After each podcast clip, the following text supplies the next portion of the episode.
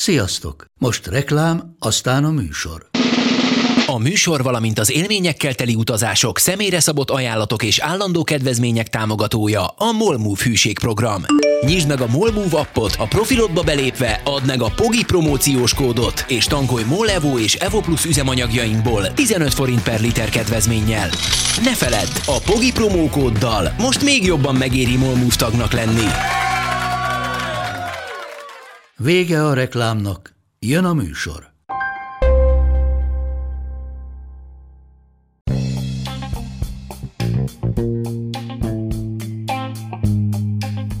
Ez itt a Pogi Podcast. Pogácsa Zoltán közgazdás, szociológus, politikai gazdaságtani podcastja a globális gazdaságról a klímaválság, az automatizáció, a digitális gazdaság, az egyenlőtlenségek és a posztdemokrácia korszakában. Globális klímaváltozás megállításával kapcsolatban az egyik alapvető kérdés, hogy azt inkább az állam csinálja, az állam feladata azt levezetni, vagy pedig a piacra bízzuk, a piacra kell bízzuk. Meg fogjuk nézni a későbbiekben, egy későbbi adásban, hogy az állam mit tud csinálni, mik voltak eddig a legsikeresebb állami beavatkozások. A mostani adásban a legsikeresebb piaci beavatkozást próbáljuk meg közelebbről megvizsgálni, vizsgálni, és ez nem más, mint a kibocsátás kereskedelem, amelynek a két legkiterjedtebb rendszere az Európai Uniós kibocsátás kereskedelmi rendszer, illetve a kínai kibocsátás kereskedelmi rendszer.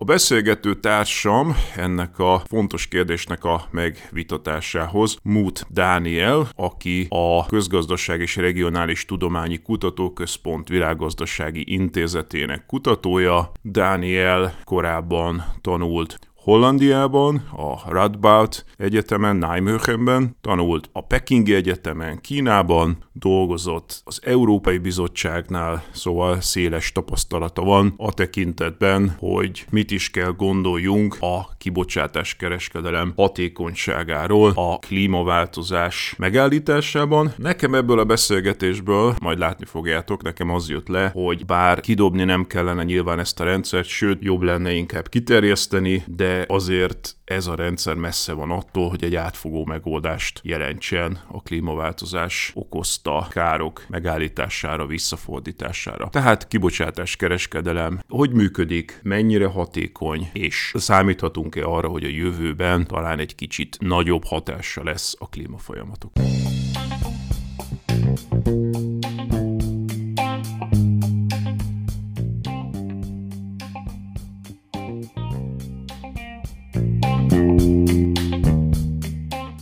Mut Dánielnek köszönöm szépen, hogy elfogadtad a meghívásomat erre a beszélgetésre. Szervusz, üdvözlök mindenkit! A témánk tehát akkor az emisszió kereskedelem, és szűkebben véve a szén kereskedelem. Én arra kérnélek, hogy kezdjük a legalapvetőbb kérdésekkel. Mi az a probléma, amire az emissziókereskedelem választ próbál adni? Kicsit távolról kezdenék. Nemzetközi klímavédelmi egyezményeknek most már egy elég hosszú története van, amit mondjuk 92-től a földcsústól, Riói földcsústól tudjuk számítani.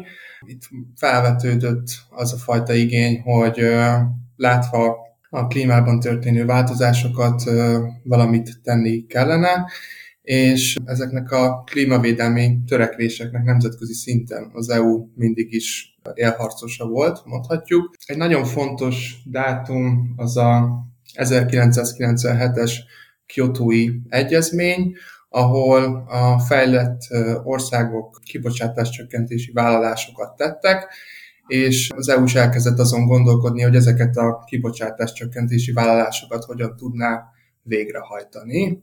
És hát az EU ETS, az, ez lett a legfontosabb ilyen klímavédelmi szakpolitikai eszköz az EU kezében. Azt még történetileg talán érdekes elmondani, hogy, hogy alapvetően az Európai Bizottság az oszkodott az ilyenfajta piaci alapú megközelítésektől, tehát egy ilyen szénadónak a bevezetésében gondolkodott a 90-es évek elején, főleg, hogy bizonyos északi országok, mint Svédország, Finnország, Dánia akkoriban vezették be különböző szénadókat, és nekik elég pozitív élményeik kapcsolódtak hozzá Azonban ennek a bevezetése EU szinten az, az nagyon bonyolult lett volna politikailag, mert egyhangú döntés szükséges a, az adópolitikában. Viszont az emissziókereskedelmi rendszer az egy, az egy környezetvédelmi politika, és így a, a bevezetése sokkal egyszerűbb. Egy másik nagyon fontos... Most, most nagyon előre futottál, tehát sokkal lassabban kell haladjunk, mert aki minket hallgat, ez biztos, hogy ennél sokkal kevesebbet tud, és most már mondtál olyan szakkifejezéseket is, amiket nem biztos, hogy értenek. Tehát az alap problémánk az az, hogy valahogy a bolygónak az üvegházhatású gáz kibocsátását kellene bekorlátozni, mert hogy ugye én nem is annyira Kiotót emlegetném, hanem inkább a 2015-16-os Párizsi Egyezményt, ahol most már a világ összes országa aláírt önkéntes vállalásokat arra, hogy csökkentik az üvegházhatású gázok kibocsátását, és akkor erre vannak különböző módszerek, és igazából ez az egész emisszió vagy kibocsátás kereskedelem az egy módszer a sok közül. Szerintem lassuljunk le, és próbáljuk meg azt mondani, hogy elmondani, hogy milyen módszerek vannak még. Ugye említetted az adózás, tehát hogyha jó nagy adót verünk rá a, a, az üvegházhatású gázok kibocsátására, ez a másik, ez a piaci megoldás, amiről most részletesebben fogunk beszélni, ez a kibocsátás kereskedelem. Tudnál még pár ilyen módszert mondani, hogy hogyan próbálnak országok kibocsátást csökkenteni? Igen, tehát a, vannak ezek a tradicionális megközelítések, mondjuk így, mondjuk ezt feloszthatjuk teljesítmény alapú, vagy, vagy technológia alapú megközelítésekre. Tehát ha például a közlekedési szektort vesszük, akkor egy ilyen technológia alapú megközelítés az a, az a elektromos autóknak a kötelező bevezetése, tehát ilyen van most már az EU-ban 2035-től gyakorlatilag betiltják a tradicionális robbanómotoros járműveket. Még egy ilyen teljesítmény alapú megközelítés, amit már láttunk ugyanitt, hogy például mennyi károsanyagot bocsáthat ki egy autó 100 kilométeren, és alapvetően a, az autógyárakra hagyja a döntés, hogy ezt milyen megoldásokkal fogja elérni.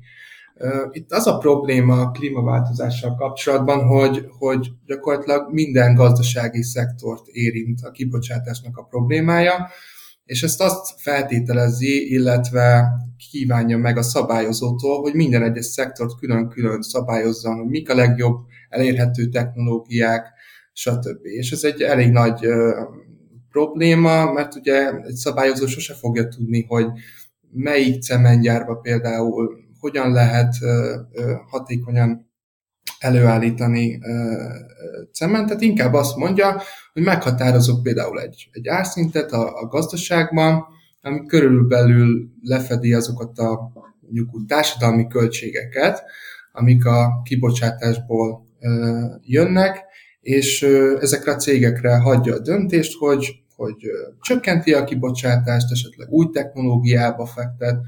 Tehát ez egy sokkal egyszerűbb, és Várj, szakít... egy picit itt most vitát vitáznék veled, mert ugye azt mondtad, hogy túlságosan bonyolult minden iparágat, de hát most is ezt csináljuk, tehát gyakorlatilag az állam jelenleg is alapvetően szabályozza, hogy milyen technológiákkal lehet és mit nem lehet munkahelyi biztonságtól tekintve kezdve a technológiai biztonságig, tehát erre szervezetek vannak, és alapvetően ellenőrzik, meg hát egy nagy részét ezeknek a nagy rendszereknek az állam működteti, tehát például a közlekedési rendszereket az állam működteti, tehát hogy én nem érzem annyira lehetetlen feladatnak, meg ugye ha majd bele fogunk menni az emissziókereskedelembe, ott is tulajdonképpen ellenőrzésre van szükség, tehát az, hogy egy kibocsátó cég az ténylegesen azt csinálja, amit vállal, vagy amit bejelent, ott is tulajdonképpen van ellenőrzésre szükség. Tehát én nem érzem akkora különbségnek azt, hogy technológiai vagy, vagy, vagy kibocsátás alapon ellenőrzöl valakit, vagy, vagy emissziókereskedelmet csinálsz, kibocsátáskereskedelmet, hiszen ott is alapvetően kell majd ellenőrizni, hogy tényleg annyit bocsát ki, amennyit mond, nem? De igen, lehet ezt picit egy más szempontból vizsgálni, például azt mondod, hogy oké, okay, akkor vannak ezek a bizonyos technológiai standardok, viszont amint ezek bevezetésre kerülnek egy adott cégnél, utána nincsen semmi fajta ösztönző, hogy ők további kibocsátás csökkentési lépéseket tegyenek. Még például a szénárazási mechanizmusoknál, tehát a szénadónál, az emissziókereskedelmi rendszernél ez a fajta ösztönző van, mert ugye egyre drágább lesz a, a kibocsátás, tehát itt van egy úgymond statikus és egy dinamikus árhatás. És hogyha szigorítod a szabályozást, mert ugye azt is látjuk például az autóknál, hogy egyre szigorúbb és szigorúbb kibocsátási korlátai vannak az autóknak. Persze, de hogy ez mekkora administratív teher, tehát például az, abban teljesen igazad van, hogy egy emissziókereskedelmi rendszernek a bevezetése az administratív nagyon bonyolult, hiszen ilyen létesítmény szinten kell ellenőrizni a, a kibocsátását például egy cementgyárnak, vagy egy, vagy egy erőműnek, viszont például egy széladónál sokkal egyszerűbben megoldhatóak ezek a dolgok.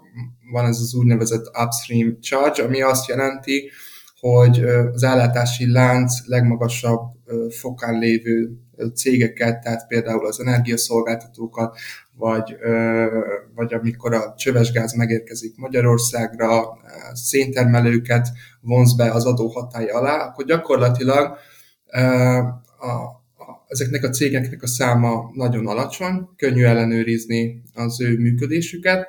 Ez az LTS-nél sokkal bonyolultabb, viszont az LTS-nek egy másfajta előnye van a szénadóval kapcsolatban, mégpedig az, hogy egy szénadónál soha nem tudhatjuk, bármilyen magas is lesz az ár, hogy azokat a kibocsátás csökkentési vállalásokat, amit például egy ország tesz, azt tudja teljesíteni. Tehát elviekben bármilyen magas is a, a, az adónak a, a mértéke, nem biztos, hogy a cégek fogják a kibocsátásukat csökkenteni. Egy ETS-nél ez teljes... Akkor lassuljunk le megint, mert ugye már sokatszor mondtad ezt az ETS-t, és a, a hallgató nem biztos, hogy tudja, hogy mit értesz az alatt, amikor azt mondod, hogy ETS ez a emissziókereskedelmi rendszernek a rövidítése, Emission Aha, Trading System. Emission Trading System, tehát amikor itt ETS-ezni fogunk ebben a beszélgetésben, akkor a hallgató mindig gondoljon arra, hogy ez maga az emissziókereskedelmi rendszer, és akkor nagyon fontos, amit mondtál, hogy az alapvetően a, e, egy olyan preferenciája van a,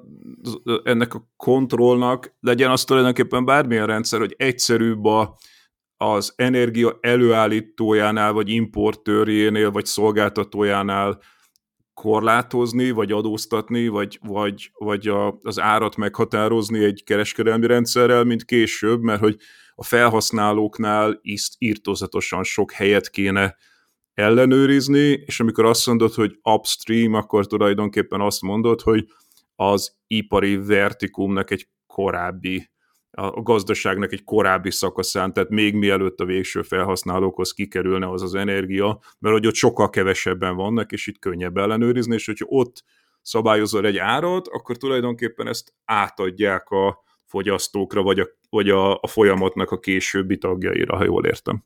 Így van, így van.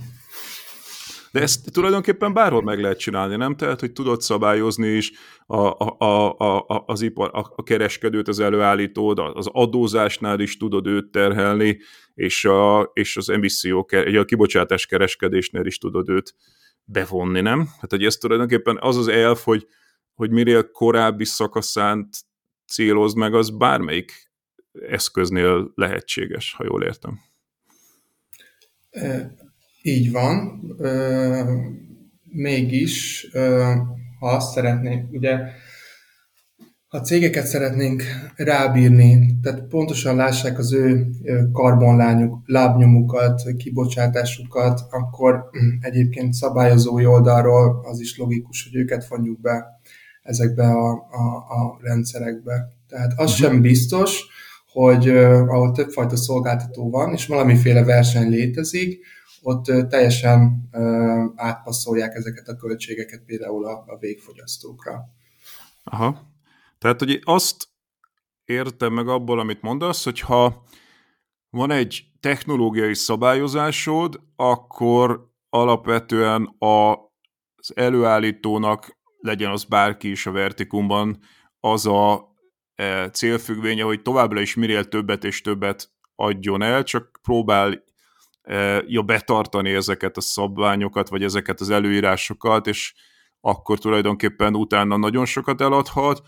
Az adóztatásnál szinte hasonló a logika, tehát hogyha kifizeti az adóját, bár próbáljuk drágítani és drágítani, és ezért valószínűleg az adóztatással drágított árral lehet olyan árat előállítani, ahol már kevésbé vásárolják, tehát hogy a, a szabályozó az képes arra, hogy olyan magasra vigye fel a, az adót, hogy az mondjuk keresletcsökkenéshez vezessen, de hogy a kibocsátás kereskedésnél pedig, és akkor ezt mondjuk el, hogy ezek a rendszerek feltétlenül hogyan működnek-e így, vagy másképp is tudnak működni, hogy ott van egy ilyen, ezt az egész cap and trade dolgot mondjuk el, hogy ott előre meg tudod szabni, hogy egy bizonyos szint fölé nem mehet a teljes kibocsátás. Hm? Így van, ezt hívják sapkának.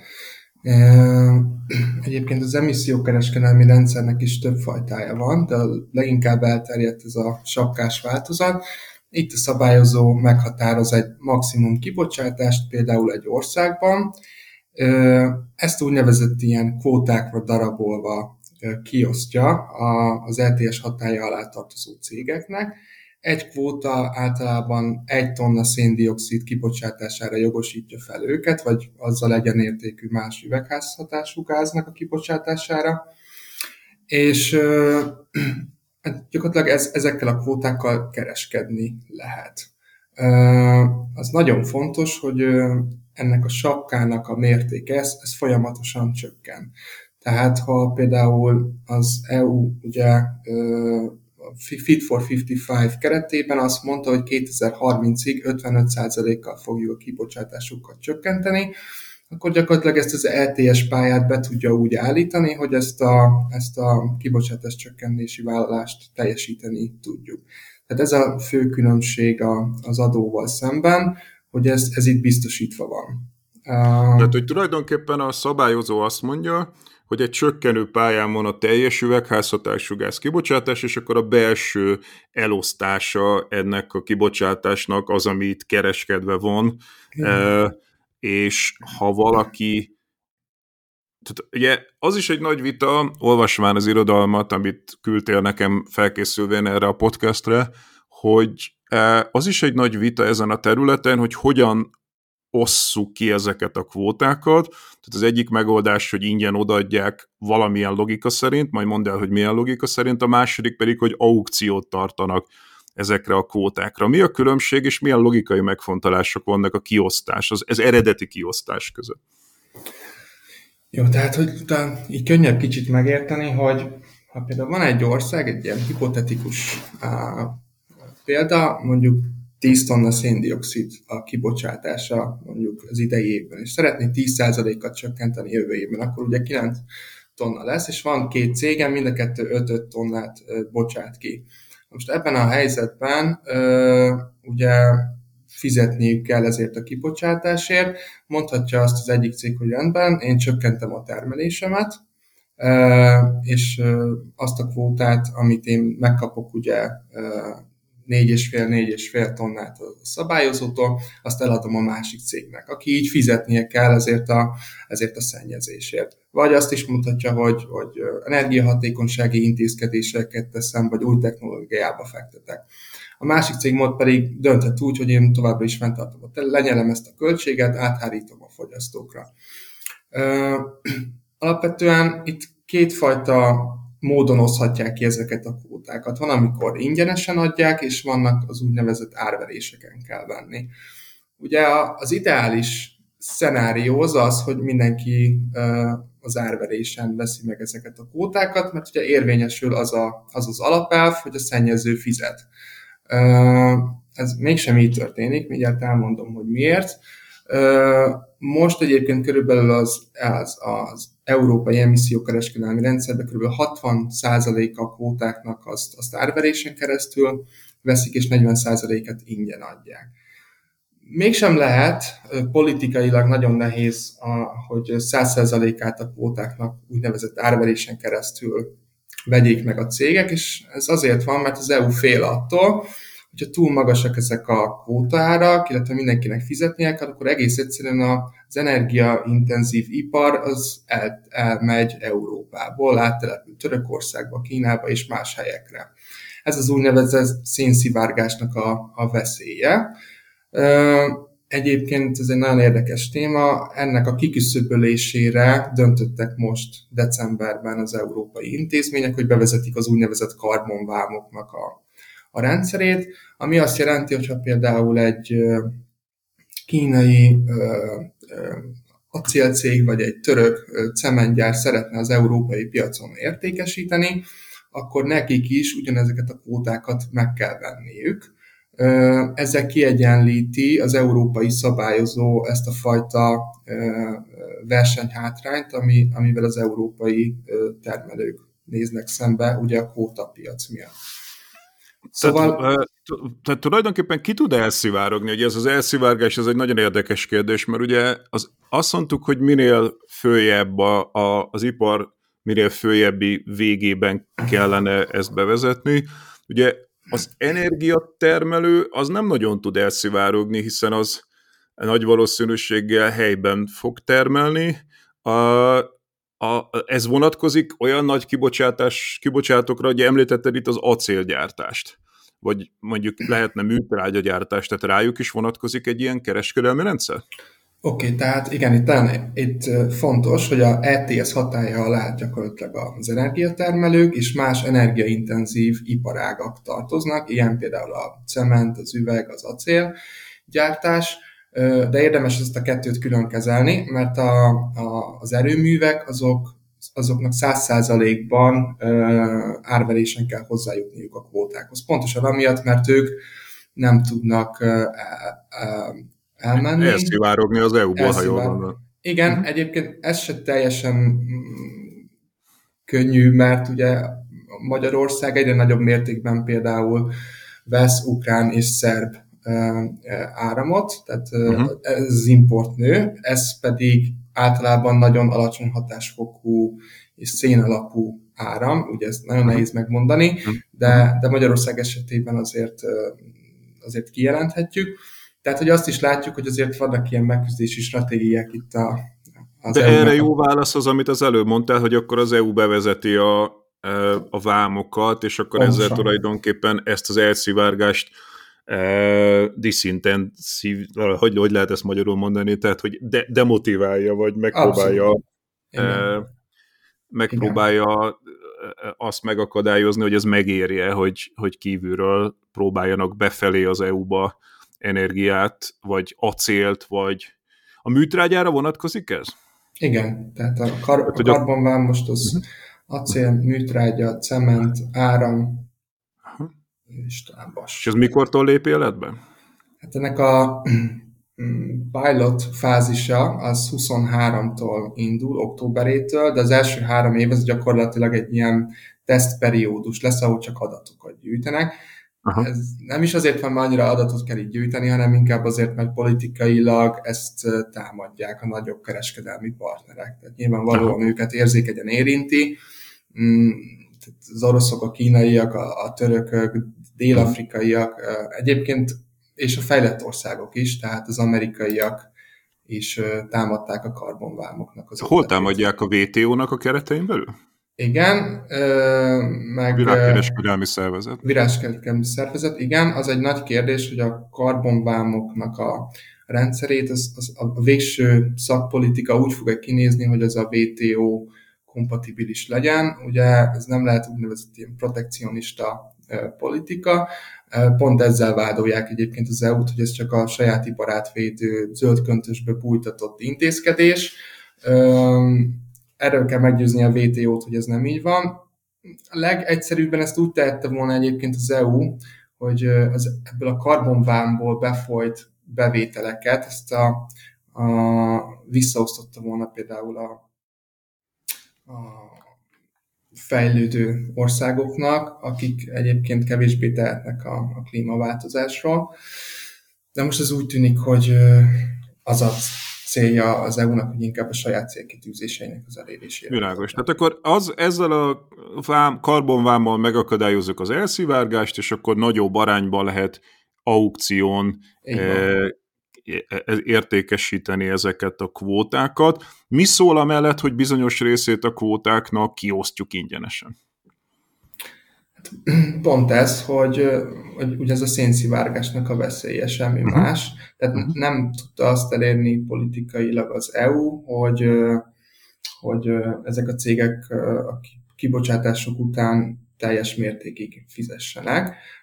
Történt ezügyben is előrelépés, tehát egy időben az úgy, úgynevezett ilyen historikus adatok alapján, tehát ha például 10 tonna volt a kibocsátás, akkor megkapta a 10 tonnányi kvótával lefedett, vagyis hát a, a kibocsátásával megegyező kvótát ingyenesen, de azt mondta az EU 2013-tól, hogy ez így nem jó, mert semmilyen szinten nincsenek rákényszerítve, hogy valamiféle változást eszközöljenek ezek a cégek, és akkor bevezetett úgynevezett benchmarkokat, ahol azt mondta, hogy a bizonyos szektorokban, például a cementgyártás területén a 10 leghatékonyabb, 10% leghatékonyabb létesítménynek az átlagos kibocsátása a benchmark, és eddig a szintig kaphatod meg a kibocsátásodnak megfelelő kvótát, és ha ennél kevésbé vagy hatékony, akkor fizetned kell. Uh-huh. Uh, Olyan kritikákat is olvastam, hogy ha ingyenesen kiosztjuk, akkor effektíve az történik, hogy bizonyos termelők először tudatosan felpumpálják a kibocsátásukat, hogy több kvótát kapjanak, és ilyenek állítólag ténylegesen történtek, mondjuk kínai példát hoztak, de bárhol történhet elvileg. Igen, és sajnos például, ha szektorálisan nézzük, akkor egyébként a, a az acélcégek alapvetően egész sokat fizettek, tehát körülbelül a kibocsátásuk 80%-áig kapták meg a kvótát, de a 13 és 20 közötti időszakot nézzük, akkor a cementszektor az több kvótát kapott, mint amennyi a, a kibocsátása volt. Tehát ez azt jelenti, hogy igazából el tudták adni a piacon, még pénzt is szereztek, ami egy...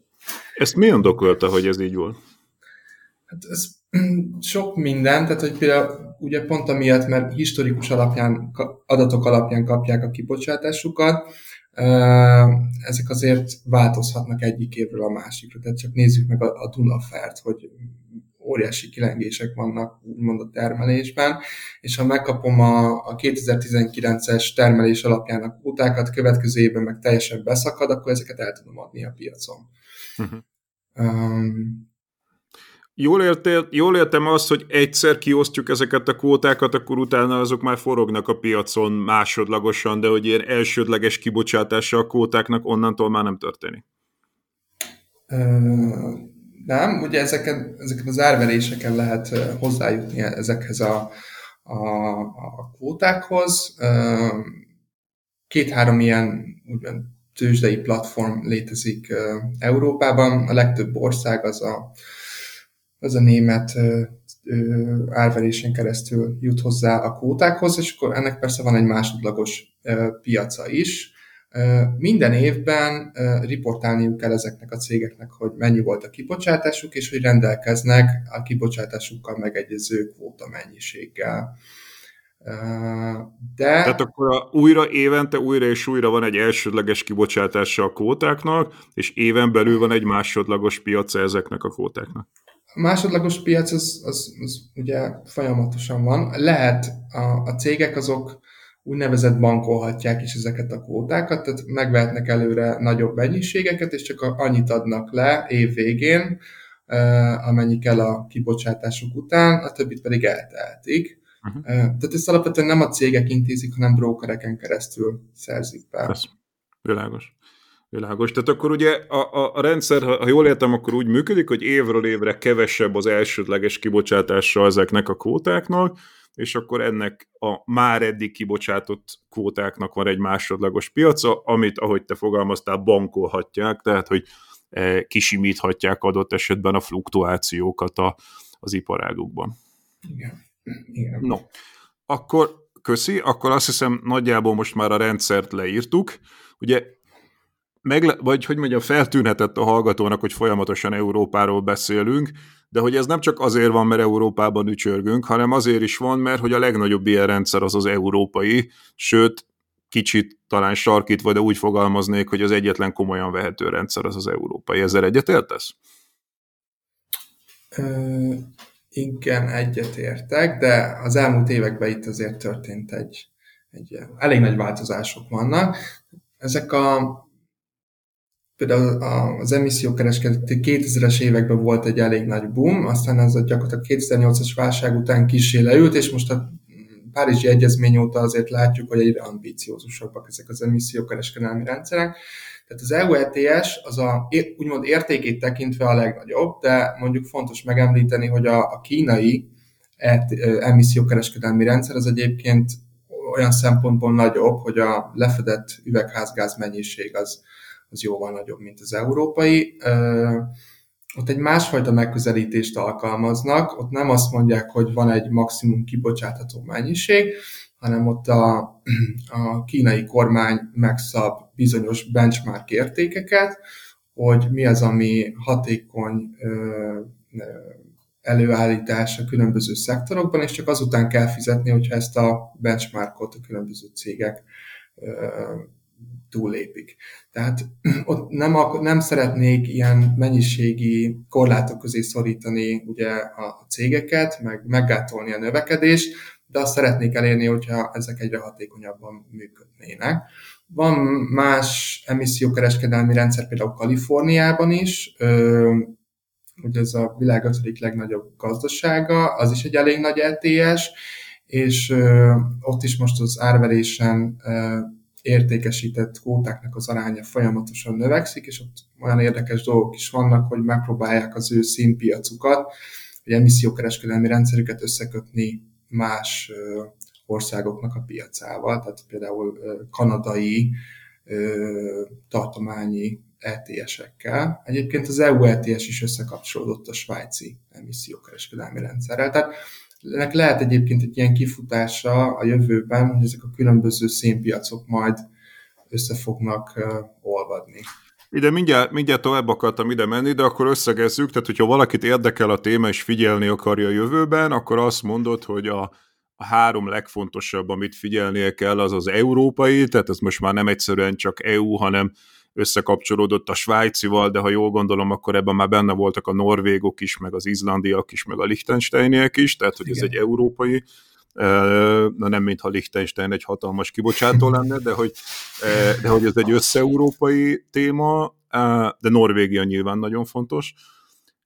A második az Kína, a harmadik pedig Kalifornia, tehát ez a három legfontosabb, amit érdemes jelenleg figyelni, ha mondod. Igen, és még van Új-Zélandon és Dél-Koreában. Uh-huh.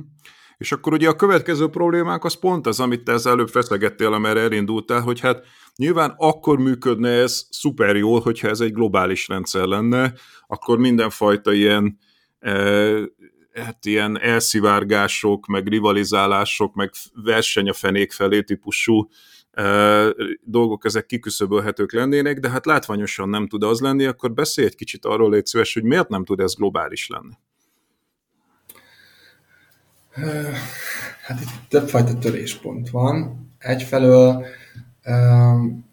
van egy történelmi probléma, hogy nyilvánvalóan a fejlett országok azok, akik elsősorban hozzájárultak a mostani probléma kialakulásához. Azt elvárni, hogy, hogy például a, a kínai vagy különböző afrikai országok ugye lenne egy globális színpiac, ugyanannyit fizessenek a kibocsátások után, mint egy adott esetben egy német vagy egy ö, magyar cég, azt nem várhatjuk el gazdasági szempontból se, de nem is igazságos. Tehát ez a nemzetközi klímaegyezményeknél ez a közös, de differenciált felelősségvállalás elvéhez tartozik, hogy alapvetően a fejlett országoknak többet kell vállalniuk, mert megtehetik, jobban megtehetik fiskálisan, és és ugye igazságossági szempontból. Tehát ez az egyik, hogy ezek az országok nem csatlakoznának valószínű egy ilyen kezdeményezéshez. A másik pedig nyilvánvalóan egy, egy versenyképességi probléma, vagy aggodalom.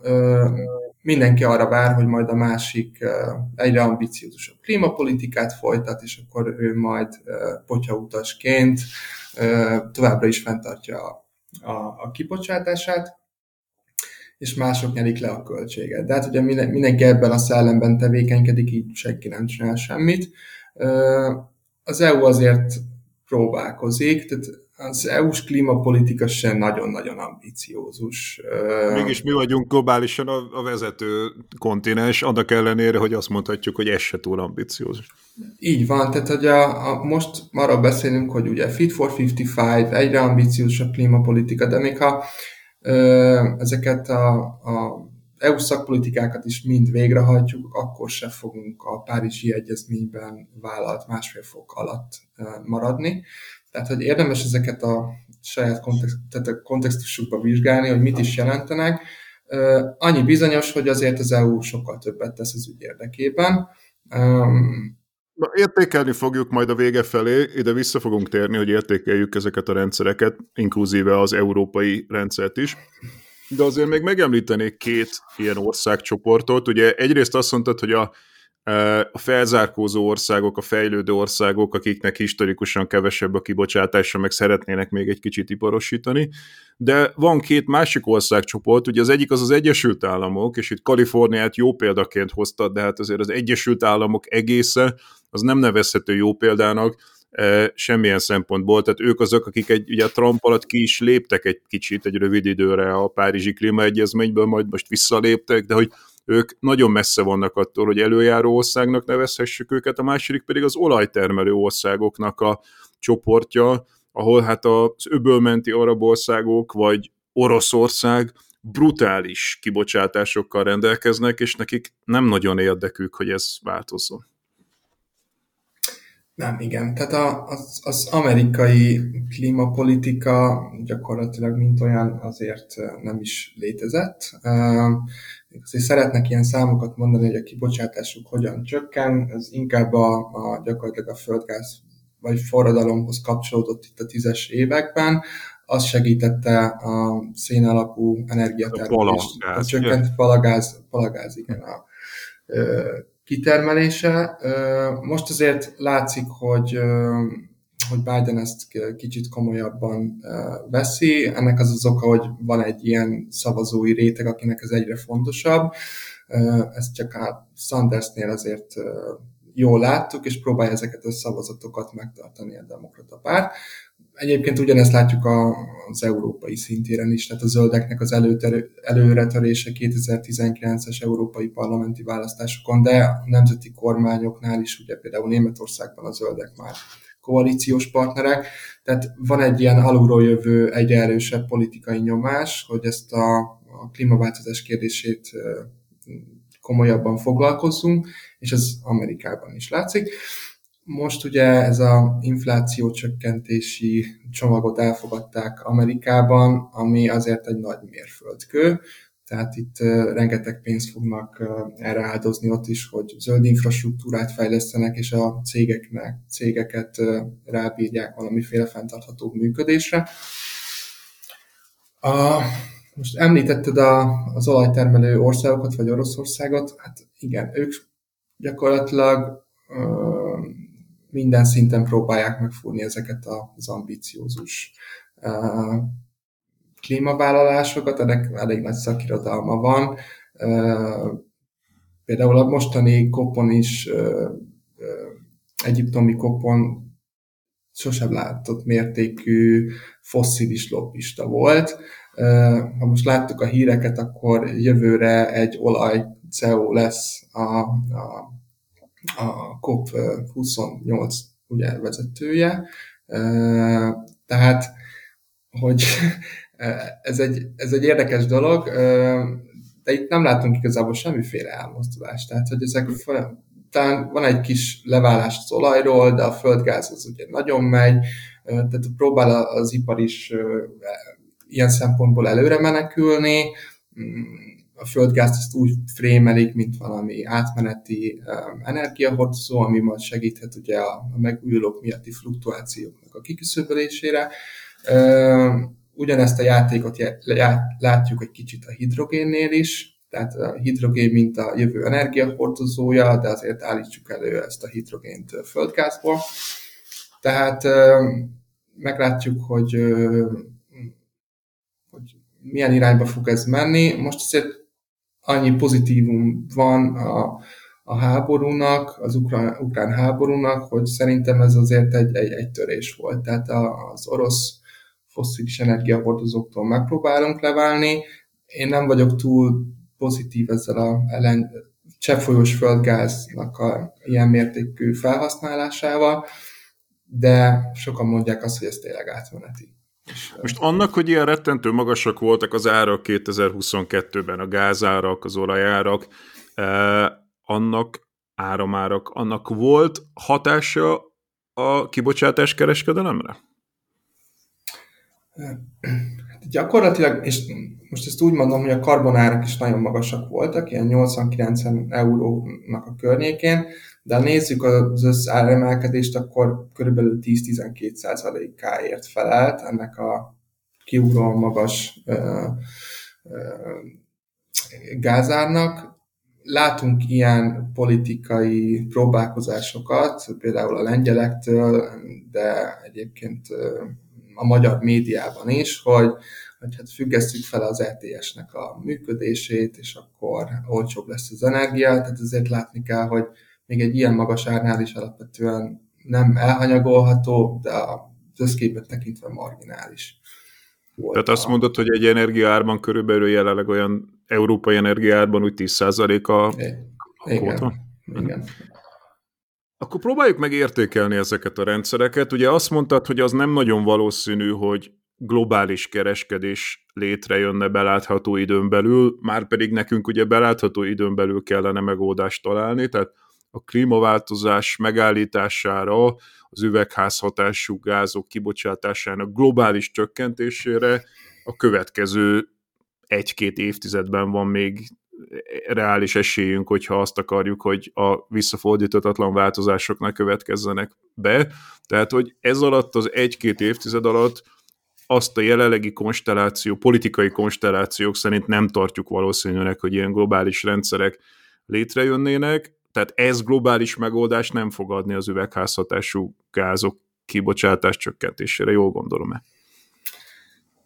Nem, sajnos én, én nem így gondolom. Tehát ami most megy, egyébként van egy ilyen úgymond összekapcsolt szénpiac, ezek az úgynevezett emissziócsökkentési piacok, amikor gyakorlatilag a nyugati cégek megvásárolják a saját kibocsátás csökkentési vállalásukkal egyenértékű kvótát harmadik országokba. Tehát ez úgy működik, ha például van egy nem tudom, csomagszállítási cég, az vállal egy 20%-os kibocsátás csökkentés, de nem tudja azután se, hogy a, nem tudom, az autóit azokat elektromos autókra cseréli, és a maradékot pedig azt mondja, hogy hogy finanszírozok bizonyos projekteket a fejlődő országokban, például napelempark létesítését, és akkor azt, amivel az a napelempark létesítéssel sikerül ö, kibocsátást csak elérni, azt pedig leírom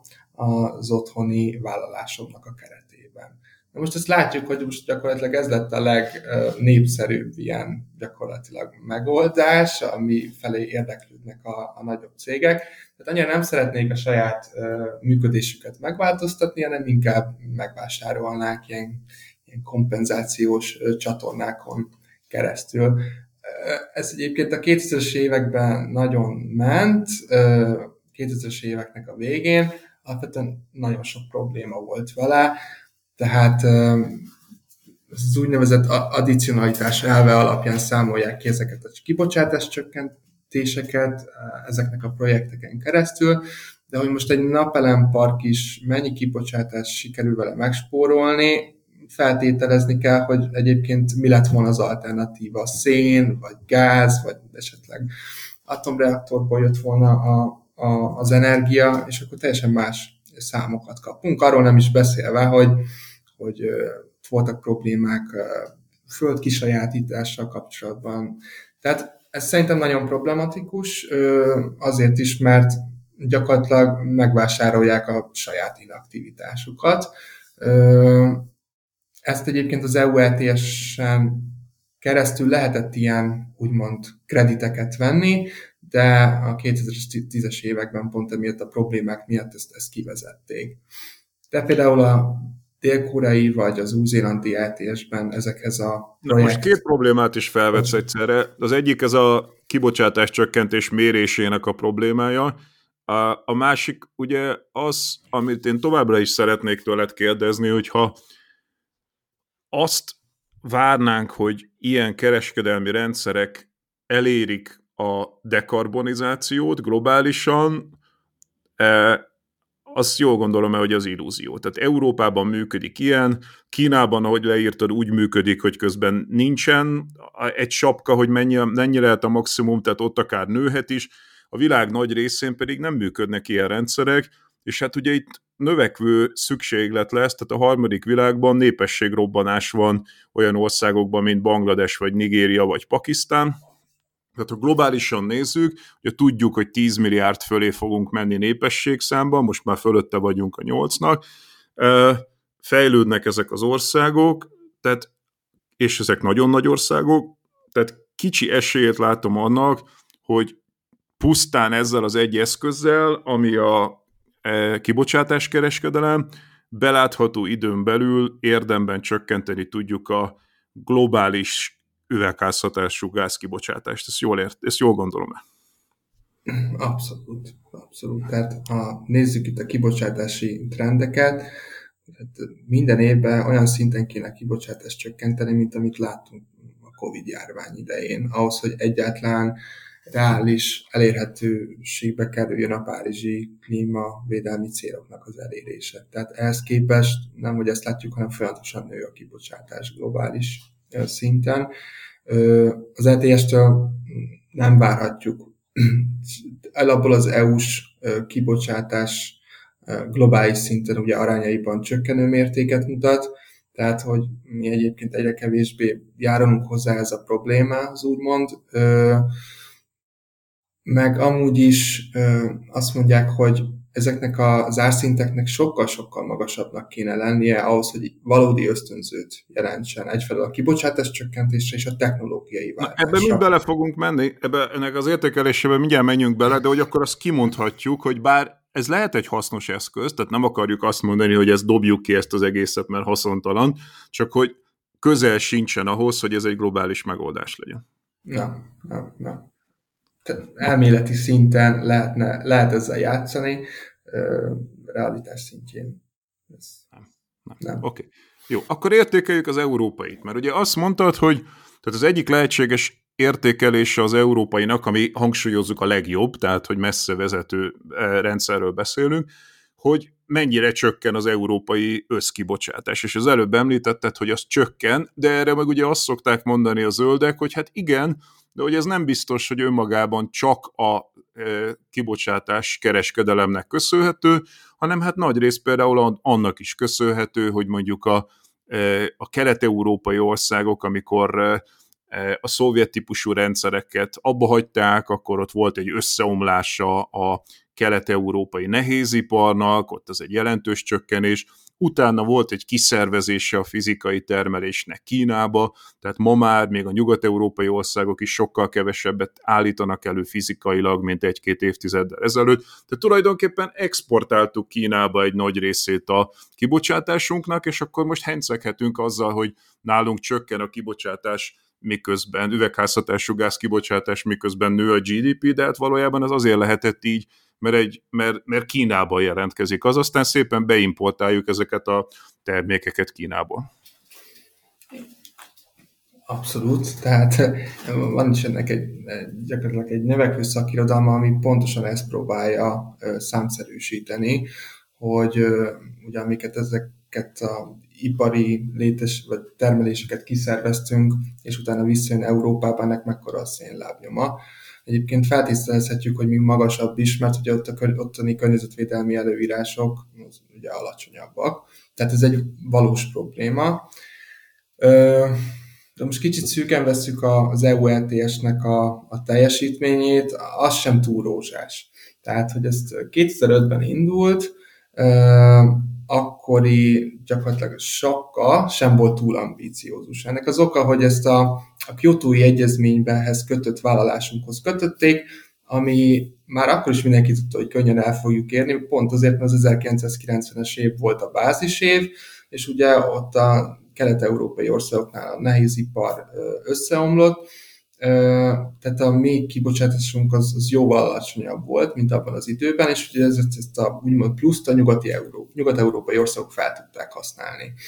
Aztán, hogy még rosszabb legyen a helyzet, azt mondta az EU, hogy minden ország saját maga oszhatja ki a kvótát a saját létesítményeinek, tehát ugye mindenki próbálta a saját iparát védeni, ezért mindenki több kvótát adott, mint amennyire szüksége volt.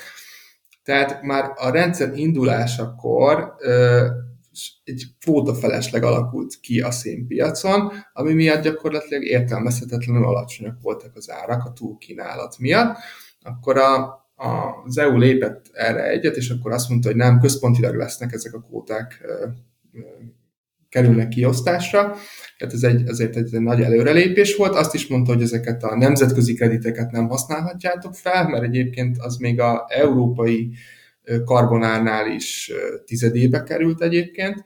Tehát, hogy próbálta egyre inkább szigorúbbá tenni a működést a, a szabályozó, de utána pedig jött a 2008-as válság, ami járt egy ilyen ugye, termeléscsökkenéssel és kisebb energiafelhasználással, de ugye a kvótának a mennyiség az nem változott, csak a, a kereslet csökkent, tehát még több kvóta lett a piacon, ami, ami csak így gyakorlatilag keringett a rendszerben, amit senki nem akart megvenni, és ez ahhoz járt, hogy gyakorlatilag az indulás utáni első tíz évben rendkívül nyomottak voltak az árak. Tehát ez az 5 eurós karbonár, ez egy maximum adminisztrációs teher a cégeknek, ami megváltoztatta viszont ezt a helyzetet, az az úgynevezett pénzügyi stabilitási tartaléknak a bevezetése, amikor egyszerűen a, ezeknek a fel nem használt kvótáknak a nagy részét kivonták a piacról egy ilyen egyszeri huszárvágással,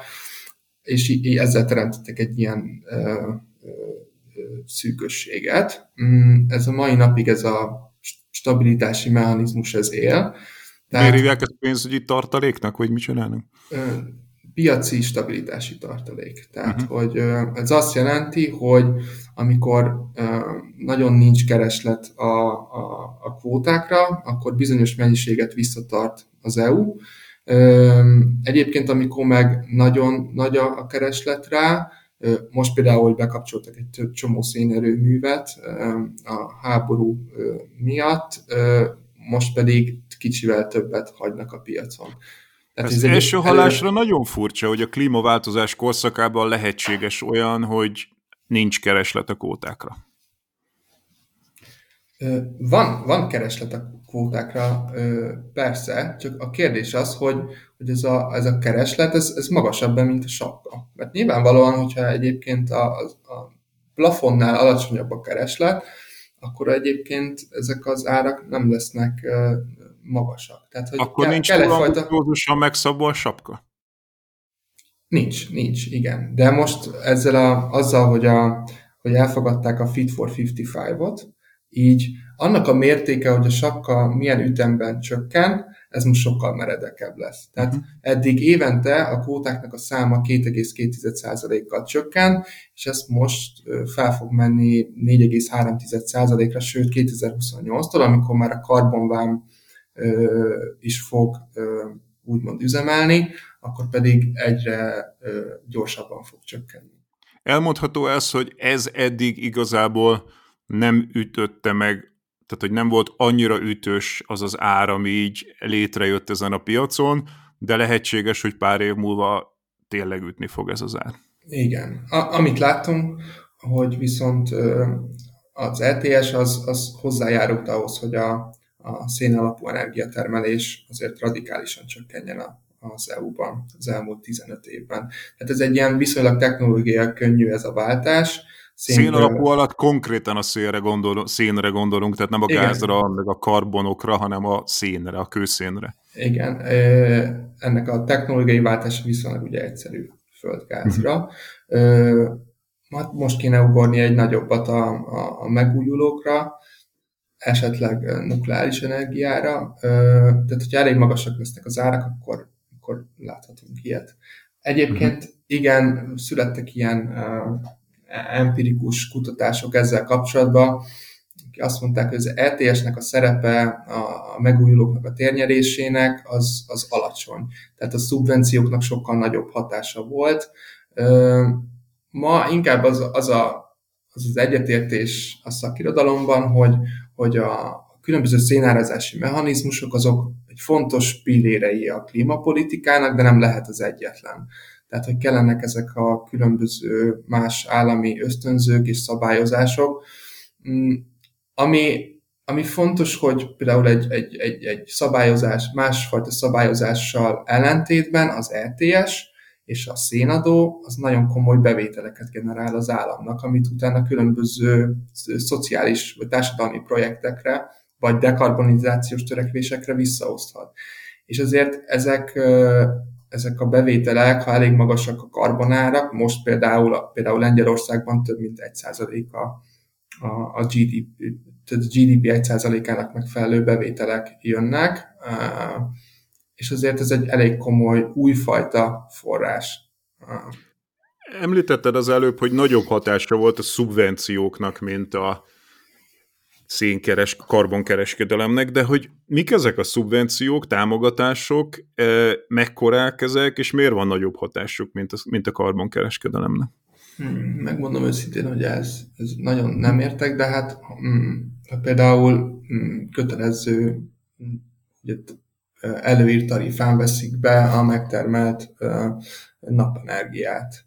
Uh-huh. Tehát, hogy a, a, a fenntarthatóknak a támogatásáról beszélsz. Igen, igen, fenntartható. Mert ugye nekem erről az jutott eszembe, amikor ezt mondtad, hogy hát azt se felejtsük el elmondani ebben az adásban, hogy a fosziliseket is támogatjuk továbbra is, tehát, hogy az a durva helyzet van, hogy miközben próbáljuk technológiai, mennyiségi kvótákkal, szabályozással visszaszorítani, de közben továbbra is az a helyzet, és ugye megosztottál velem egy IMF dokumentumot, egy IMF tanulmányt, ami azt mutatja, hogy mind a mai napig, úgy ha világszinten nézzük, akkor úgy 5-6-7 százalékát a GDP-nek költik el az országok arra, hogy a foszilis cégeket támogassák, ez regionálisan változó, de még az Európai Unióban is plusz három környékén van, és a legdurvább adat az Oroszország, ahol majdnem a harmada a GDP-jüknek elmegy arra, hogy különböző módokon támogassák a foszilis cégeket, tehát világszerte annak ellenére, hogy dekarbonizációról lenne szó,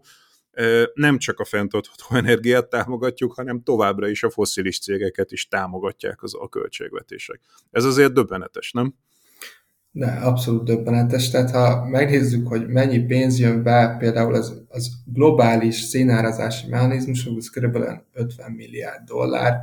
Ez a tizede, vagy más számítások szerint százada, a, amit fosszilis támogatásra költünk globálisan.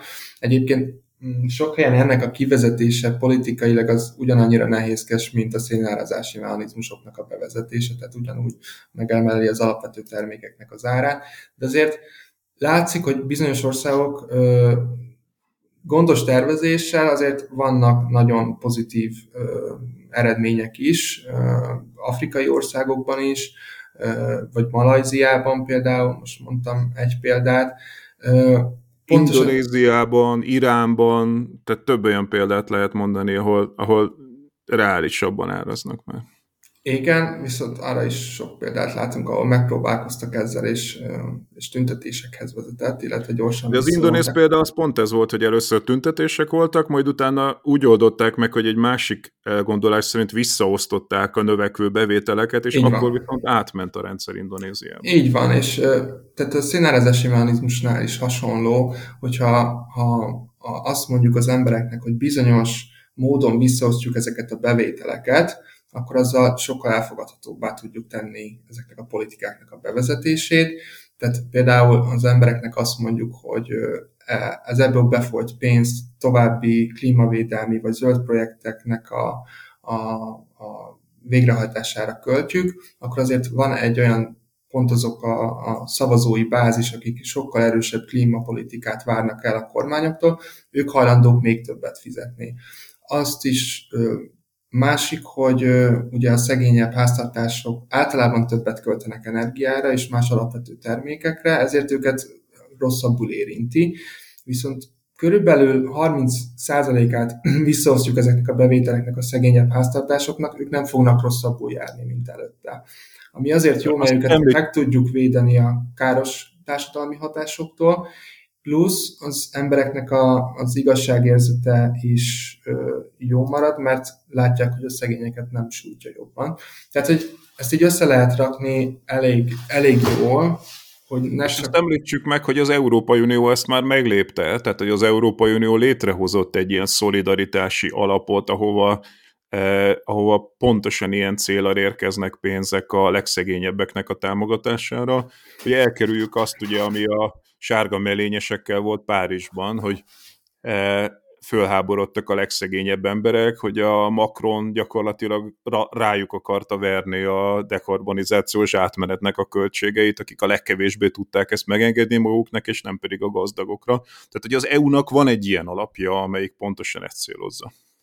Igen, és ez pont a kvóta bevételekből. Tehát azt fontos látni, hogy az EU még jobban el fog mozdulni erre a szénárazási irányba, mert be fogja vezetni egy másik emissziókereskedelmi rendszert a közlekedési és fűtési szektorokra, ami azonnal érezhető és áremelkedéshez fog vezetni a legtöbb háztartásnak, és itt a bizonyos része, bizonyos kvóta mennyiség, elsősorban a nyugati országokból, az egy külön alapba fog menni, a szociális klíma alapba, amiből alapvetően Magyarország is fog kapni egy elég tetemes mennyiséget, és ezt a szegényebb háztartásoknak a megsegítésére, vagy a, a szenes régióban dolgozóknak a megsegítésére fognak fordítani. Ezen kívül van to- további alap is, tehát van egy ilyen szociális vonala ennek a klímapolitikának, de van egy innovációs és egy modernizációs alap, mi mind a kettőből fogunk kapni, ezt is a kvóta eladásokból fogják finanszírozni. Az innovációs alap azok ilyen demonstrációs projekteket finanszíroz, ilyen van Magyarországon is, például a geotermikus hőnek a hasznosítására irányul Szeged környékén, míg a modernizációs alapból pedig az energetikai rendszerek eszközünket tudjuk fejleszteni. Magyarország ebből próbálja egyébként a mátrai erőművet szenesből földgáz és biomassa égetésre átállítani. Ez most mm, nem tudom, hogy hogy áll pontosan ez a projekt. Én úgy tudom, hogy zajlik már. De hogy ebből a pénzből tudjuk-e finanszírozni, ugye ez a kérdés, vagy mekkora részét. Tehát, hogy több fronton is működik ez a fajta gyakorlatilag átállási elősegítés társadalmi, technológiai vonalon. Uh-huh. Jó. Van-e még olyan kérdés, amit nem érintettünk a az emissziókereskedelem kapcsán. Más nem jut eszembe. jó, az jó, hogyha úgy érzed, hogy kimerítettük ezeket a dolgokat. Tehát azt próbáltuk meg akkor itt megtenni, hogy egyrészt összefoglalni, hogy mi ez a rendszer, kicsit összehasonlítani más potenciális lépésekkel, kevésbé piaci alapú, inkább szabályozási vagy állami beavatkozásra alapuló rendszerekkel, beavatkozásokkal. Megpróbáltunk egy kicsit nemzetközi kitekintést adni, tehát elhelyezni azt, hogy a mi európai rendszerünk az mennyiben vezető, és hát önmagában értékelni, hogy mennyire hatékony, vagy mennyire járul hozzá a dekarbonizációhoz, és hát megpróbáltunk egy kicsit ennek az igazságossági hatásairól is beszélni. Én nagyon szépen köszönöm Mood Dánielnek, a téma szakértőjének azt, hogy vállaltad velem ezt a beszélgetést. Köszönöm, Dániel. Köszönöm a meghívást és a beszélgetést. Sziasztok!